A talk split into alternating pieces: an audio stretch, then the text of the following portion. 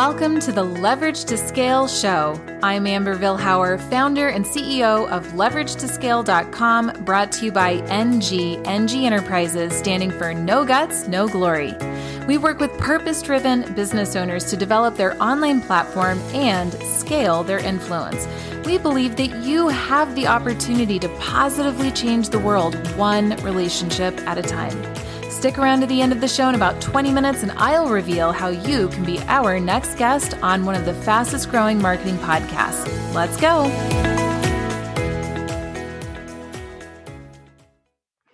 So today we have Erik Huberman with Hawke Media joining us. Erik, how are you today? Doing great. How you doing? Doing excellent. Thank you so much. So tell me a little bit about Hawke Media. What do you do?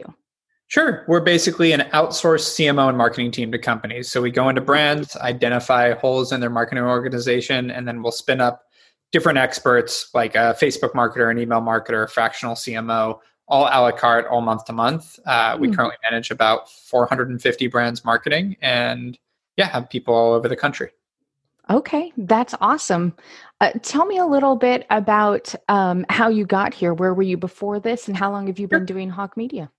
Yeah. Um, so I've been doing Hawke Media six and a half years. And before this, I basically spent almost a decade building and uh, sold a couple e commerce companies. So mm. this is actually my fifth business, but definitely the longest one I've stuck with and probably will for the future.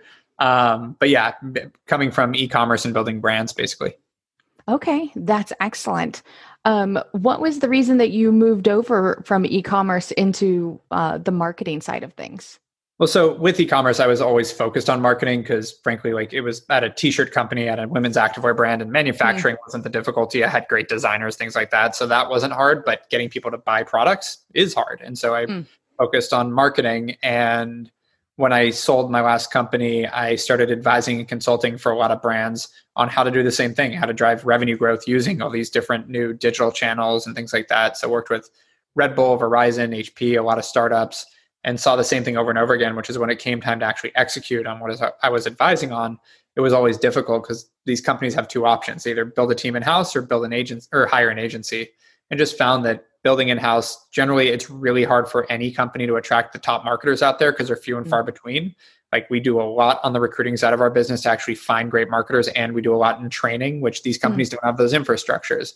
If you are able to attract the best, then you have to afford them, which really great marketers are expensive. Mm-hmm. And then even if you accomplish to afford them, find them, and you have them in house, now you're operating in a vacuum. And one of my favorite examples of that is the CMO of Pepsi went on stage at a marketing conference and said agencies are worthless, nobody needs them. And two months later, they launched their famous Kendall Jenner ad where she solved racism with a can of Pepsi.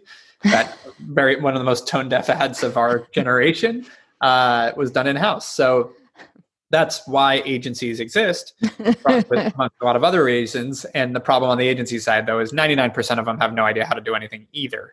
They're built by snake oil salesmen and people that you know throw up a bunch of fake numbers and say you know mm. don't actually know how to build a business. And the few that are good tend to get really expensive want long contracts high minimums something that makes them hard to work with. So I, again i was out consulting trying to help them execute couldn't find any good partners so decided i'm just going to hire my own little swat team and that's where we came up with this a la carte month to month, make it super easy. And the idea is we'll plug in right where we're needed and ebb and flow and change as the company's needs change. And that's mm-hmm. how hmm. we started. And, you know, we started with seven people and now we're about 170. Oh, wow. Okay. That's a lot of growth in six and a half years. That's awesome. fun. yeah. Um, what are some of the teaching moments? I'm sure that everybody, as you build, especially in that amount of time, you've had some moments where you're like, oh, I shouldn't have hired that person or I shouldn't have done this. And what was like the one that you hold on to and it's the wisdom that you carry with you moving forward?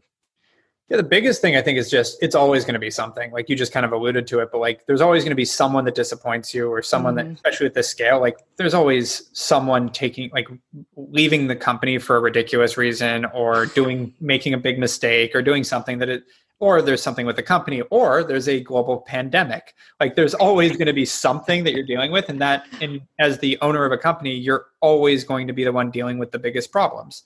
So coming to terms with that and just accepting that that is your job i think is a really big part of being an entrepreneur and that's something that took a long time for me it, I, I had good like lessons towards that over time Yeah. But like now we even joke about it, my business partner and I, that it's always something. That's that's what we signed up for.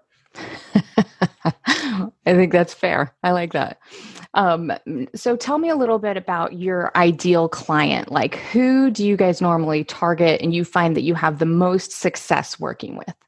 Yeah, so our mission statement is accessibility to great marketing for everyone, and we do hmm. mean it. And so, you know, I would compare it to like a Deloitte or EY, where it's like they're not really discriminating against who they help with accounting. Mm. They're just experts in their field for the companies that need it.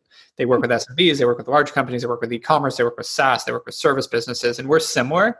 Um, because of my background in e-commerce, we are a powerhouse with, and we've always been. So we do a lot of investing in e-commerce and marketing mm. software. We do invest in e-commerce brands. We've I've built and sold e-commerce brands, so that's still a big piece of our business, but we're also doing very well in a lot of other categories, including. SaaS, including service businesses, including restaurants, etc.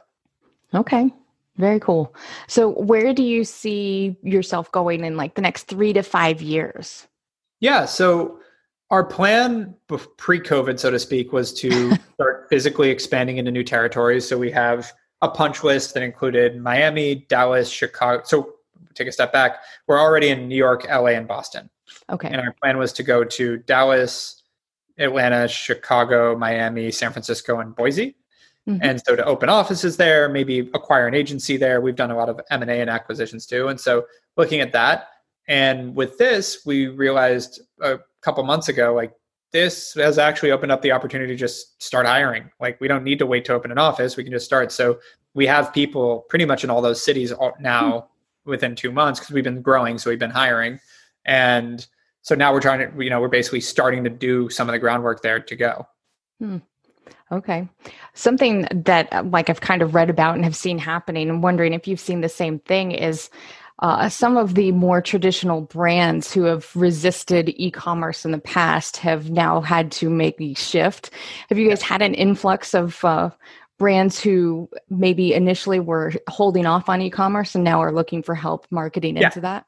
Yeah, I mean, we're already pretty big in people that are already doing it, but yes, mm-hmm. we've had a, an influx of people that are like, all right, I guess we can't ignore this anymore. Yeah. For somebody who buys almost everything I buy on Prime or, you know, from some other like e-commerce store, it's always really surprising to me when I hear brands or friends even who are like, "No, I don't do any shopping online." And of course, now all of that has changed, oh. but it's really surprising. One of the stats there, it's the, before COVID, it was about 13% market share of consumer spending was online and about 87% was in store. Um, and through COVID, it grew from 13 to 30% overnight. Yeah. So yeah. it's more than doubled the market share. And uh, yeah, a lot of people that didn't traditionally are like, well, this is, I mean, that part was like thankful for, you know, everyone has to be thankful for the fact that we actually have the infrastructure to do that because yeah I can't imagine what happened in 1918 where like you're supposed to stay home, but you don't get delivery. You don't get all these things. Right. I mean, I think there might have been milkmen at that point, right. but like it wasn't, you don't get Instacart back then. Right. So. yeah, I can imagine that would have been a much tougher time to, uh, to have to stay home. But, um, uh, do you guys have any like fun new projects on the horizon? You're expanding in the midst of that. Anything else you guys have going on right now? Yeah, um, we're e-commerce week's probably the most exciting one. We have we have hmm. partnered with the city of LA to host basically e-commerce week LA, which is think Fashion Week, New York Fashion Week, but yeah. for e-commerce and in LA, and really highlighting the ecosystem here and all the great brands here. And we're going virtual with it, but we're still hosting the first annual. And the idea is to build it virtually, which we've learned we can get a lot more attendees and a lot more involved because people mm-hmm. don't have to mm-hmm. go somewhere for it.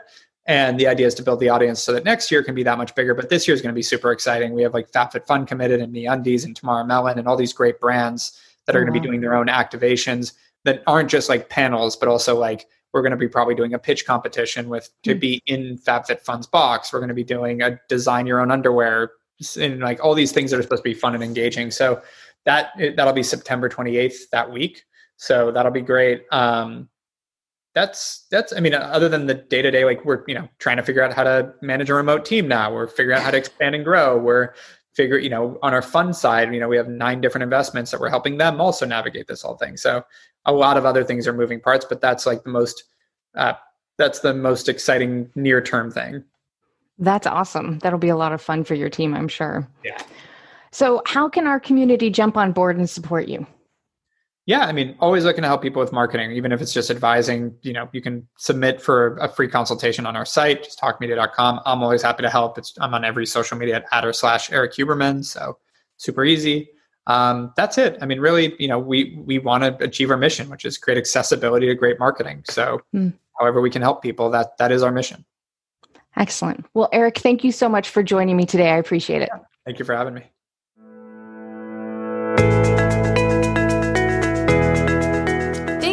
So much for listening to the Leverage to Scale show. If you are a purpose driven business owner or professional who would like to have a global impact by being interviewed on our show, please visit leveragetoscale.com forward slash guest. Now, if you got something out of this interview, would you do me a favor and share this episode on social media? Just do a quick screenshot with your phone and text it to a friend or post it on your favorite social network. If you do that, just be sure to tag us with a hashtag leverage to scale. Each month, we scour Twitter, LinkedIn, Facebook, Instagram, and pick one winner from each platform. What do you win? We are going to promote you and your business to all of our social media fans totally free. Next, if you thought this was a valuable use of your time, please support the show and give us a thumbs up or a rating and review. We promise to read it all and take action. I believe that every person has a message that can positively impact the world. Your feedback helps us fulfill that mission. And while you're at it, hit that subscribe button. My name is Amber Vilhauer, and I thank you so much for your time. Let's connect on your favorite social channels. Thanks for listening. Thank you for being a part of the No Guts, No Glory movement.